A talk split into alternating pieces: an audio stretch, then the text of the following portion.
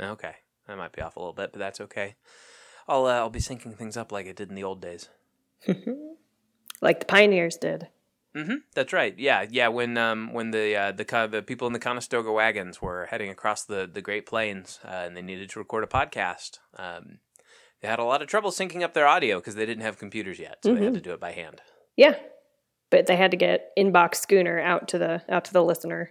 Mm-hmm. Yep. Yeah, whittle that podcast together. Mm-hmm. Just like Grandpappy did. Mm-hmm. Yeah, I was at uh, at the uh, the Kansas Museum of Technology, and I saw a, uh, a hand carved driftwood podcast from Ah. 1872. Mm. Had it been refinished? Mm, yeah, it had. I think if they went on Antiques Roadshow, they would have been told that they could have been millionaires, but unfortunately, somebody had refinished it. Right, right. Gotta stay true to the period. Mm-hmm. Mm-hmm. Indeed, that's what I tell all the the millennials who keep sending me tweets and text messages with no punctuation. Uh, yeah. Speaking speaking of periods and other things that come at the end of things, oh my. Is that the segue? um, yeah, I think I just literally crashed the segue into the podcast, and now they're both broken. That's okay. Segways are kind of obnoxious. Mhm. Um, most people just look silly on them. Mhm. they're like uh, they're like hoverboards with pogo sticks attached. Mm-hmm. Yeah. So sometimes things are left. See, it was it was a an auditory unfinished. The dogs. Finish each other's podcast. Sometimes things are left at the auditorium where the play was. yes, that too. Um, on this week, Lost and Found. Oh, this makes so little sense so far. Um, You are listening to Priority, a podcast about choices, limitations, and getting stuff done. Priority is hosted by Katie Leibman and her brother, Max Leibman. That's me. Today's episode is entitled Just Like Grandpappy Did. For complete show notes, including links to anything we discuss on the podcast today, visit us online at priority.fm slash 63.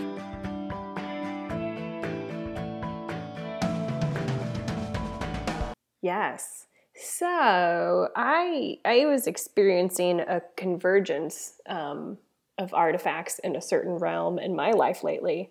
Um, so I sent them to you and pitched them as a topic. Mhm. Um, so the first of these artifacts that I had heard about. Um, oh, let me think for a second. Oh yeah, all of these things I think came to me through NPR. so lots of Mm. Were lots they of- in a Were they in a tote bag? Oh, but just emblazoned with the emblem. NPR Mm. listeners. Um, I have heard a lot of ads for their gift shop, their their shopping site in recent. Their gift shop or their gift shop?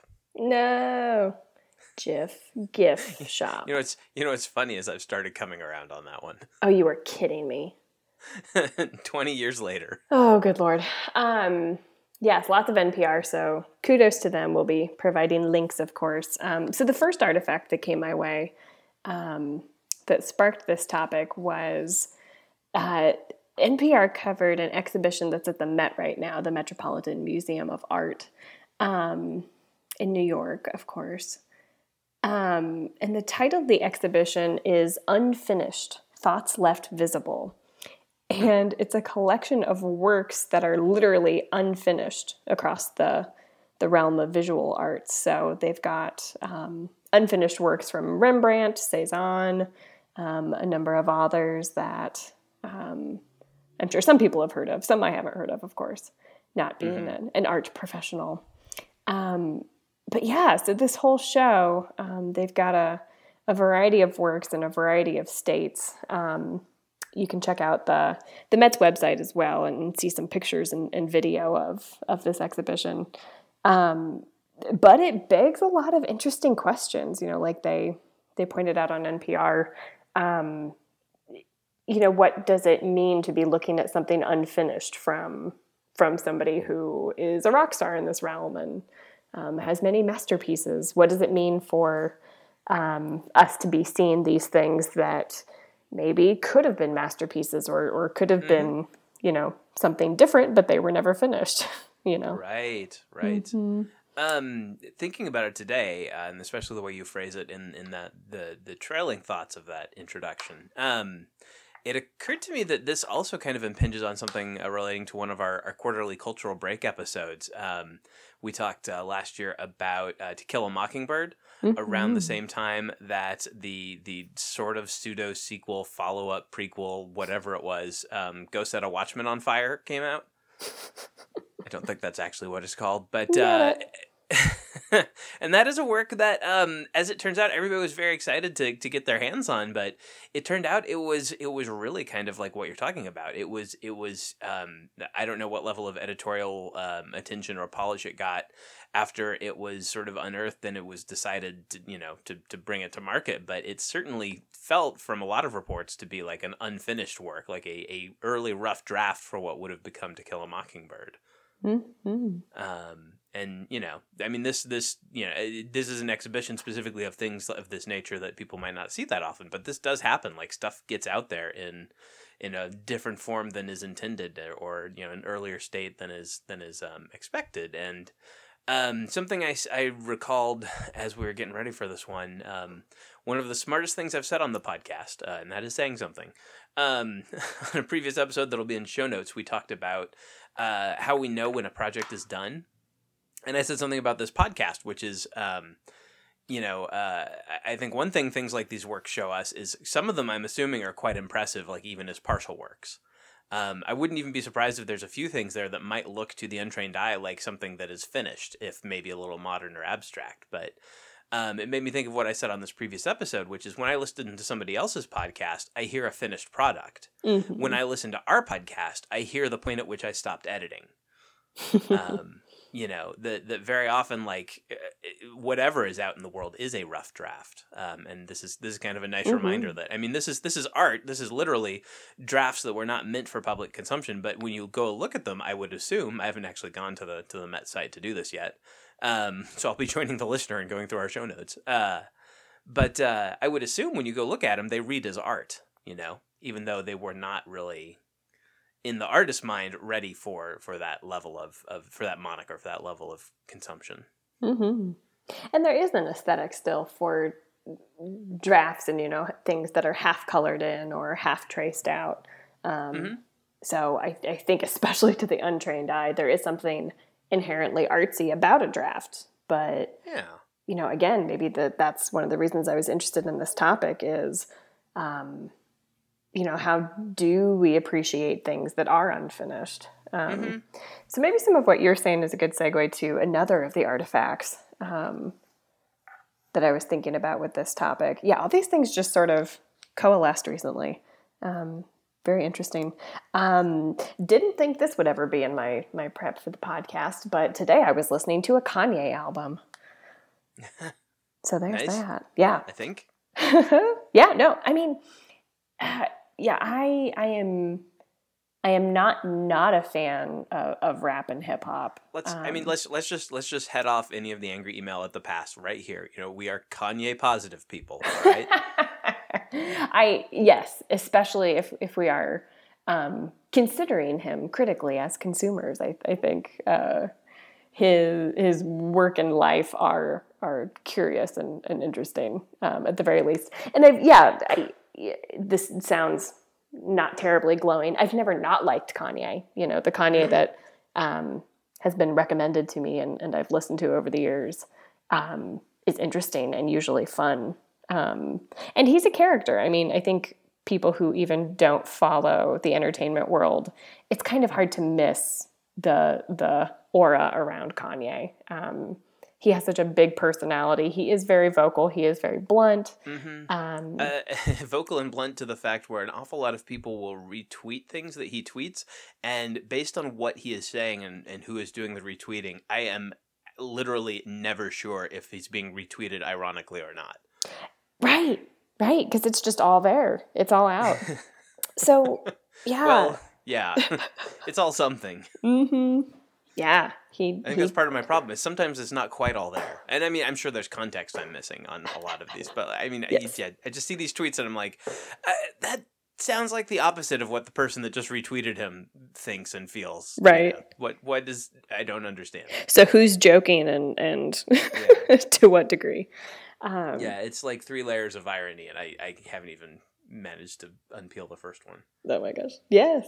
So so one thing that um, I've not witnessed firsthand because I'm not a, a follower per se, but I've heard many critics talk about um, is this transition that's happened in Kanye's career where um, for a long time he was notoriously a huge perfectionist um, to the point that um, I think I heard in an NPR story, of course, um, in this case on uh, Pop Culture Happy Hour, which is a wonderful entertainment podcast, um, Pop Culture Roundup. They were talking about his perfectionism to the point that there was one there was a show somewhere where he didn't come out for maybe hours after he was supposed to because he was trying to um, get everything just right, get something about the performance just right. And then when he came out, finally, people booed. Um, but he was mad at his crowd. He was mad at his friend, at his at his fans, um, because they weren't sort of respecting that he needed to get it just right, whatever it was about this mm-hmm. particular performance. Um, but now it seems like um, he's sort of taken a 180 in that in the lead up to his most recent album, The Life of Pablo, um, he took on this really uh, not voyeuristic, that's not right. Um, but he took on this very open stance about the creative process of this album. He was tweeting um, song names and the lineups for this record and changing the lineups and, and tweeting about what he was doing. And um, I think at one point tweeted, you know, this is going to be the greatest album in the history of music, in the history of the world, or whatever. Um, not uncommon for him to say. Mm-hmm. Um, but there was all this stuff. So suddenly he was letting fans into the drafting process, basically, of this album. Um, and it came out to mixed reviews. Critics really liked it. I think fans were a little disappointed just because um, he had been releasing such solid albums, and then there was all this weird hype with this the draftiness of the album. sure. Um, yeah, so I just think that's really interesting too. So then, as an active performer, you know, a little different from the the Met exhibition. Yeah. This is a live and active career. Mm-hmm. I don't know. So I was thinking about what does unfinishedness mean there. Yeah, I mean, I think I think some of it is. Um uh, one thing that that occurs to me listening to this this um, you know the unfinished album and and and kind of uh, looking into people's creative process I, I think all of it is a good reminder um, and I, I don't mean to harp just on that one point from that, that episode of long ago but um, a good reminder that it's that it is all a process and that like the the end goal of a lot of these things um, uh, there's a I can't remember who which creativity art guru you know talks about this, but like there's these these things that get in the way of your creativity, and um you could call them dragons or demons and give them different names. But like one of them one of them is this this you know the demon of product, like this idea that I am you know it's it's a Michelangelo ish idea that I have this block of of marble that I'm chipping away at, and when I get to the middle of it, I'm going to have you know the David. Um, and this idea of this finished thing that uh, really if you do most creative work in most in most media from what i understand and from the, the ones i've interacted with in a limited way like what you end up with is not going to be what you envision. Um, there is no execute perfectly on on some perfect vision you had at the beginning. Like it is a process and there are steps and things change and um, you know, when works get out in public that are a little bit more unfinished like that, that's a good reminder that like even the polished ones, like somebody made a decision. Um, like the most keep keeping with music for a moment, like think of the most heavily, thoroughly produced, polished uh, uh, single you've ever heard. You know that some record producer had forty session musicians come in and work on, and they probably did hundreds of takes and took a week to to record and master this one track. Um, that was still a process that stopped somewhere. That was not that's the ultimate form that that song took because that's where they stopped, but that's not like the ultimate form of that song. Um, and it's interesting to think like like things like this. Uh, one thing that it makes me think of that's kind of a, a hopeful thing, and I don't know. It, again, keeping with music, that harkens back to something like you know punk music or like local bands that you know get four hours in a recording studio. Um, spending their life savings on it and then then like press their own their own CD or like dump it on the internet in the modern sense. Um, but like this this you know uh, by the same token like the the finish the polished finished project product is not the ultimate form it could have had. That's just where they happen to stop. Like you could also stop a lot earlier and still have art. Um i don't know. I don't know. Mm. is this is this remotely what you're thinking about with this topic or? Yeah yeah I don't I don't know what I was thinking. it just seemed to it just, Max the universe just sent it to me. That was okay, that's why we're talking enough. about it. Yeah. It was it was a convergence and the convergence might not have finished either. If we'd waited another week, you might have found three more things. Mm, could be. As people obnoxiously yeah. say, things come in 3s mm-hmm, mm-hmm. Um, except when you count higher and then yeah. they go to fours or fives or whatever. Yeah. The the other thing that pops into my head that makes that might make um I don't know for anybody, and I think if if you're interested in, you know, if you want to be a painter, if you want to make music, if you want to do a podcast, if you want to write a book, I think I think in our culture at least, there's plenty of how to and self help and here's my process stuff out there. You know, you probably already are, are steeped in that stuff, but I think it's a good reminder too, like that that stuff is out there and you should go look at it. Um, there is a story I have heard. I don't know if it is apocryphal or not, and I can't actually remember which two painters it was about. So we'll say it was um, Cezanne and Jackson Pollock. Um, uh, supposedly, um, uh, and this was you know some time ago. You know, b- both both painters I assume are long since dead. Although again, I can't remember who it is. But we'll say we'll say that it was Cezanne copying Jackson Pollock's work. So supposedly Cezanne copied a lot of Jackson Pollock, and somebody asked him one time, like, "You are a great painter in your own right. Why are you copying this other guy?" And he said, "Well." because when I look at it, I see a masterpiece. I see I see perfection. But if I can replicate what what he has done here, then I know it was done by a man, and I know that I can achieve the same. um, and I, I, was actually furiously googling just now to figure out who, you know where the story was from and who were the supposed painters involved. Um, I know it wasn't those two because the chronology would not make any sense the way I just told it, but uh, in any case, like I think there's there's something there too that I like that even even if you couldn't achieve like the you know the Kanye draft, um, it is nice to see the rough edges and imperfections and remind ourselves that it is a process. Like even even somebody who is a hundred times better than we think we can ever be and ten thousand times better than we are now, it's still a process for them. Mm-hmm. They're still a human being doing things, um, chipping away at that block of music to make Michelangelo's Daniel. Mm-hmm. I just got the image of little bar of soap carvings that we made in like the second grade. I made a bunny. Yeah. Mm-hmm. Um, one thing I thought of a while back, you were talking about um, punk music, but your uh, description of you know you you're you're making do with the resources you have when you have a vision of something you want to mm-hmm. make. Um, I was thinking too of um, the creation of the movie Clerks um, yeah, which you might remember the example. details better than me. But didn't didn't um, didn't they shoot that movie in a weekend? Mm-hmm. Or something, something, like that? that? Yeah, as I understand it, it was um, it was not black and white to evoke uh, surveillance cameras in a in a um, convenience store, although it certainly had that effect. It was shot that way because it was cheaper. Um, and it was done in a very brief period of time. I think it was not, it was not only a weekend, but it had to be done while the store was closed. So yeah. the only scenes that are during daylight are outside. So even stuff that's during the day that's inside the store is actually like at three in the morning, I believe. You mm-hmm. know, at, at, some time when the store is closed, because that's the only way they could get permission to do it.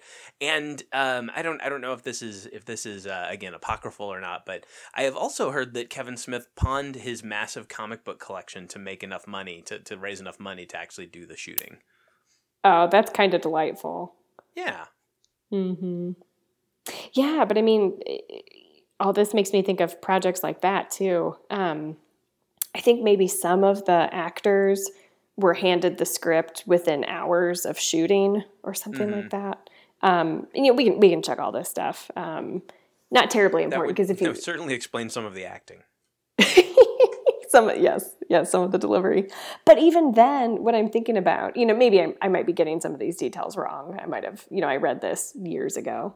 Um, but if you've seen the film, what I'm thinking about is how, um, you know, no matter what the circumstances were, as a text, it is what it is. You know, sort mm-hmm. of like mm-hmm. you're saying, they did what they could, um, which I think I think it's a, a, charming and funny and weird movie. I, um, I think it holds up better than anything he's done since.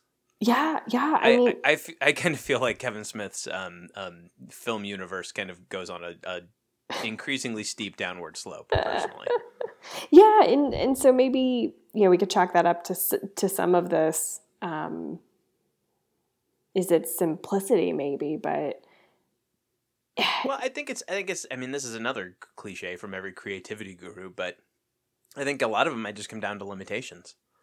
Um, How do you when, mean? When he had no budget and not many actual actors to work with, and and nothing you know as far as lighting and special effects goes, uh, all he had were his wits. You know, um, he had he had he was very limited in what he could actually accomplish, and so you know we get some of some some fairly snappy dialogue and some you know funny comedy of errors plot lines and and it all comes together and it has a certain aesthetic because it has to have that esthetic mm-hmm.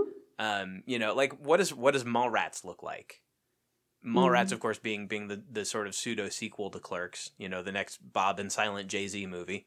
Um it it looks and feels very different because he had the budget to actually make a movie but it looks like every every like 20 something uh gross rom-com from the 90s you know it doesn't look like anything. It doesn't feel like anything other than a movie mm-hmm. clerks has an aesthetic to it though that he wouldn't have had if he didn't have to have it mm-hmm. and i think that helps it so i guess yeah in a way there's a, a case for the the roughness right you mm-hmm. you find out what uh sounding bumper sticker cliche really really quickly picture of a boat kind of stuff but you find out what you can do when you don't have much to work with mm-hmm. yeah yeah there's um merlin had this question he used to pose to people from time to time and and uh, there's a an interview i think it's an audio interview i'll find it for show notes that he did with um uh, Leo last name starts with a B, the guy who writes Zen Habits, um, and its execrable collection of, of related blogs and properties. Um, but uh, Merlin Mann graciously agreed to be interviewed by this guy for his podcast, and um, Merlin at the end kind of turns the, the the the interview around and asks this question of Leo that I've always thought was very interesting. Is like, what would you what would you begin if you had like like say you've got fifty percent of what you need to get started on something you care about? What would that be? Like, what would you go do? Mm-hmm. Um, and the, the the formulation is a little bit awkward, but I always kind of like it because that idea that like you don't need to have everything lined up you could possibly imagine needing. You don't need to have six months of uninterrupted time in a cottage in France, um, and and unlimited resources in order to make your artwork. Like you probably have some portion, even if it's even if it's half what you even think you need to begin. Um, you have some resources around you now, and you can go just start. And if you do that, you'll end up with something. And if you don't, then you're not going to get started. And you know what? You won't get started when you have those resources because you're never going to have enough of them. You know, mm-hmm. if you're waiting mm-hmm. for the stars to align and everything to be perfect for you to, to do your polished masterwork. Mm-hmm. So, yeah. Um, yeah. No, I like that a lot. On the flip side, and I think it'll work as a as a segue. if not, I'm going to drag the broken segue with me. Um, Yes, I'm picturing like a cracked in half segue. We're having like a like a, a, a Jason Bourne esque car chase, but it's on segways. Yes. So the cracked in half segue that I'm dragging. Um. Sort of on the flip side, um, I think it's cool too when we can um, see in others the work that maybe they could polish up and, and could make into a masterpiece. Which brings me to the third artifact. Um, so I also heard about this on NPR, as I as I alluded to. Um, so there's a new journal um, that was created by a really young person. I think it's a, a student himself um, at Oxford. Yes, I, I was thinking Oxford or Cambridge because they look they both look like Harry Potter. So same mm-hmm. school, um, out of Oxford, um, created this interdisciplinary academic journal called the Journal of, Un- of Interrupted Studies. And the whole idea is that um, this journal seeks and, and wants to publish um, work of the academics whose work has been interrupted by forced migration. So um, I think the the the guy was saying that so far they're seeing a lot of work from um, scholars who have fled Syria, um, various areas of Africa.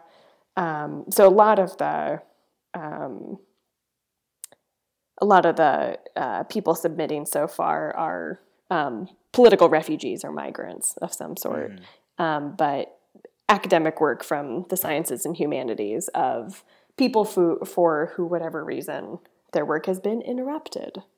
Right. Um, so that just seems like, I don't know, that the whole premise of the journal is super groovy to me because the goal is inherently to find people who, for whatever reason, can cannot or have not um, completed their studies or completed their research. Um, mm-hmm but and then you know so part of their process too is finding out what those scholars need to finish their work and then trying to facilitate okay. that, that. was that was gonna be one of my questions is is is this like a a venue to showcase like where they were and sort of you know make a an academic kickstarter plea like hey does anybody want to pick this up from us and, and you know bring us on board to finish mm-hmm. um, it's yeah here's what we were working on mm-hmm.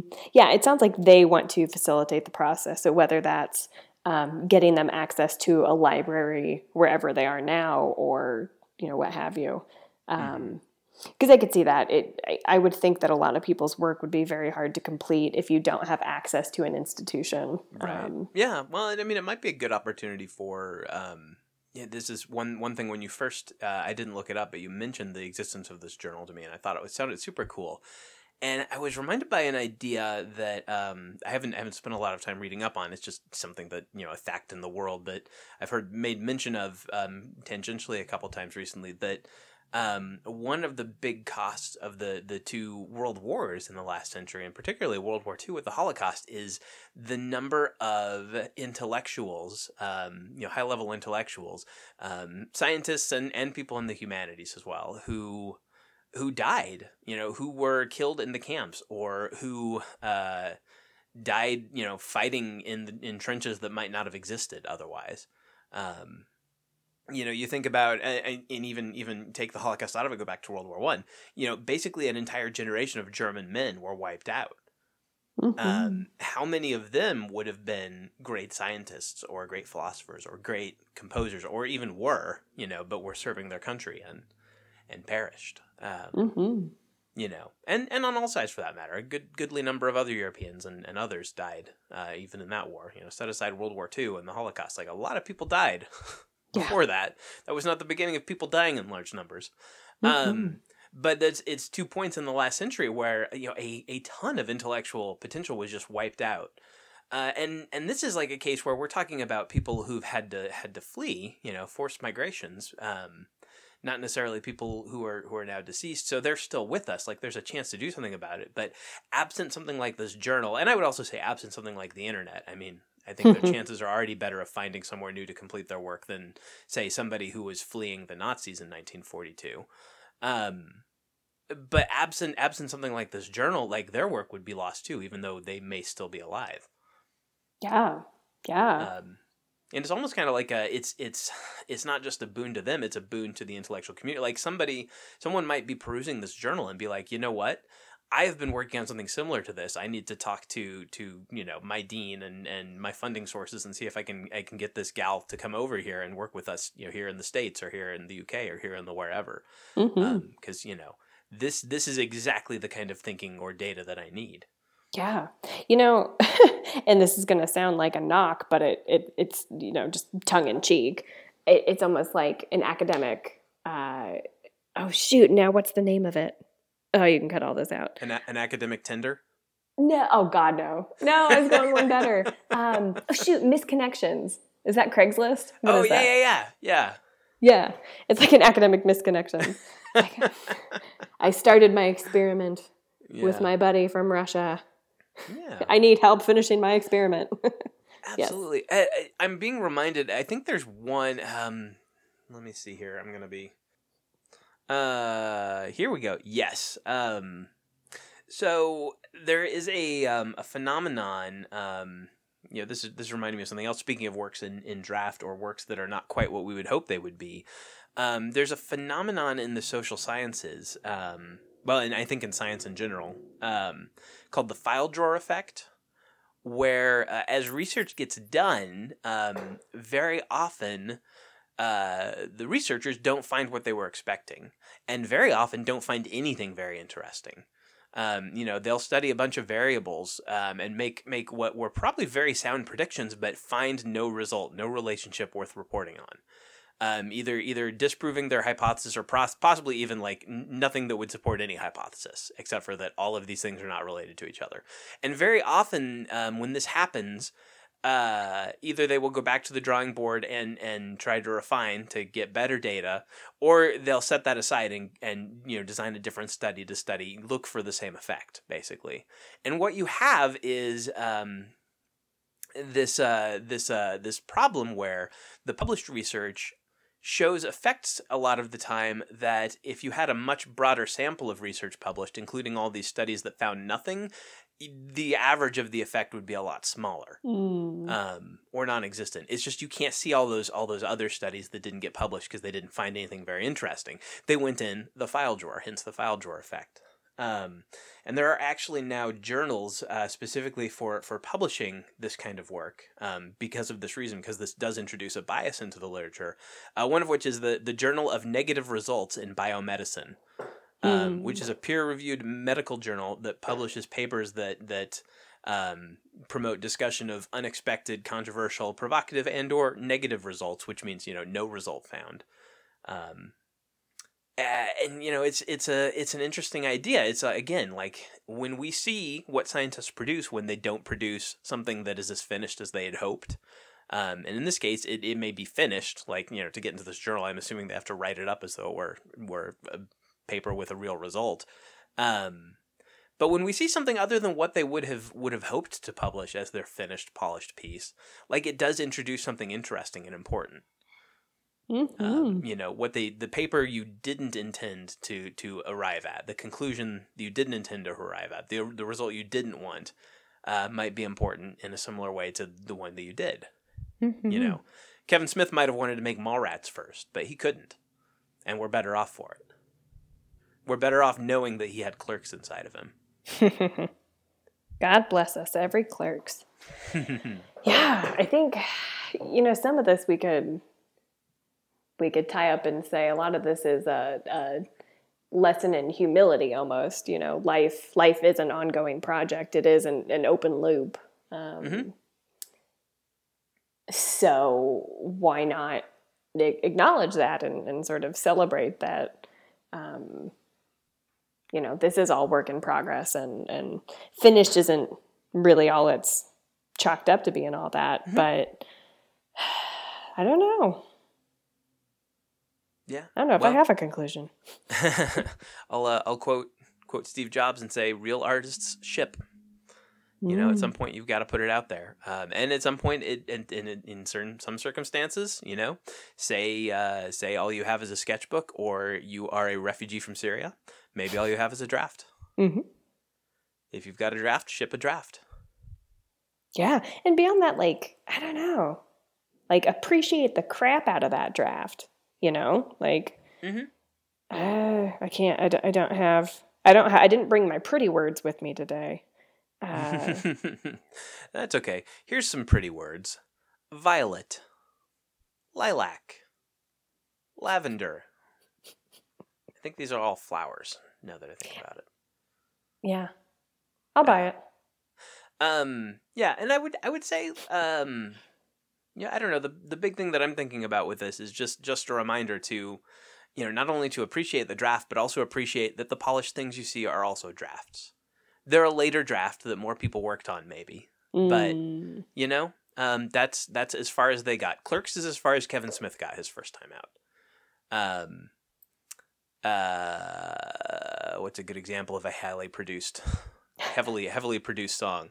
Um, Shake It Off is is as far as as Taylor Swift got. You know, and it might be it might both of one of those might be less polished than what you're aiming for. One of them might be more polished, but that's just as far as they got when they said good enough.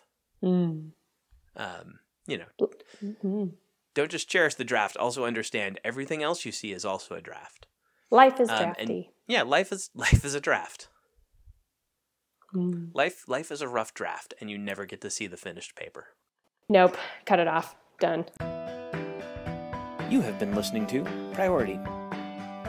Once again, for complete show notes, or if you'd like to send us feedback via email or subscribe to the show, visit us on the web at priority.fm. If you enjoyed the program today, please go to iTunes and leave us a positive rating and review, as that will help new listeners find the show. Also, if you're interested in getting updates or communicating with us via tweets, follow us on Twitter, where we are at Priority FM. That's at P R I O R I T Y F M. Thanks again for listening.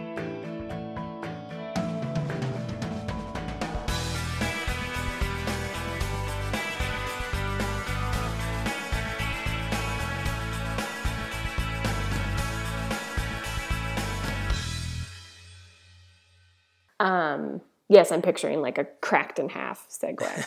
We're having like a like a, a, a Jason Bourne esque car chase, but it's on segways.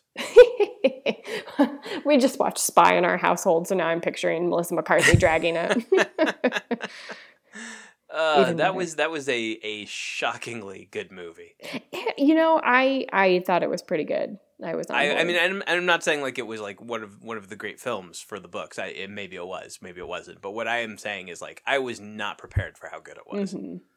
Mhm. Um, Um, and side note, I just think it's really important that we keep going to see movies that are made by women and star women. Like, oh my God, to have an action comedy like that oh yeah, it was with her at the center.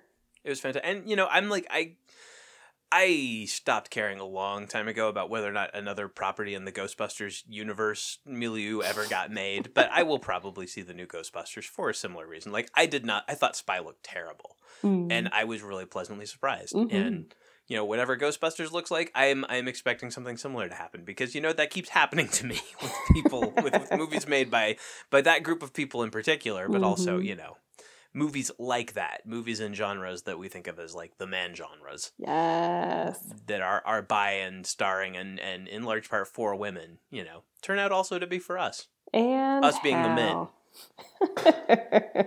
Isn't it great that we're all better people? Yes. So the cracked in half segue that I'm dragging. Um,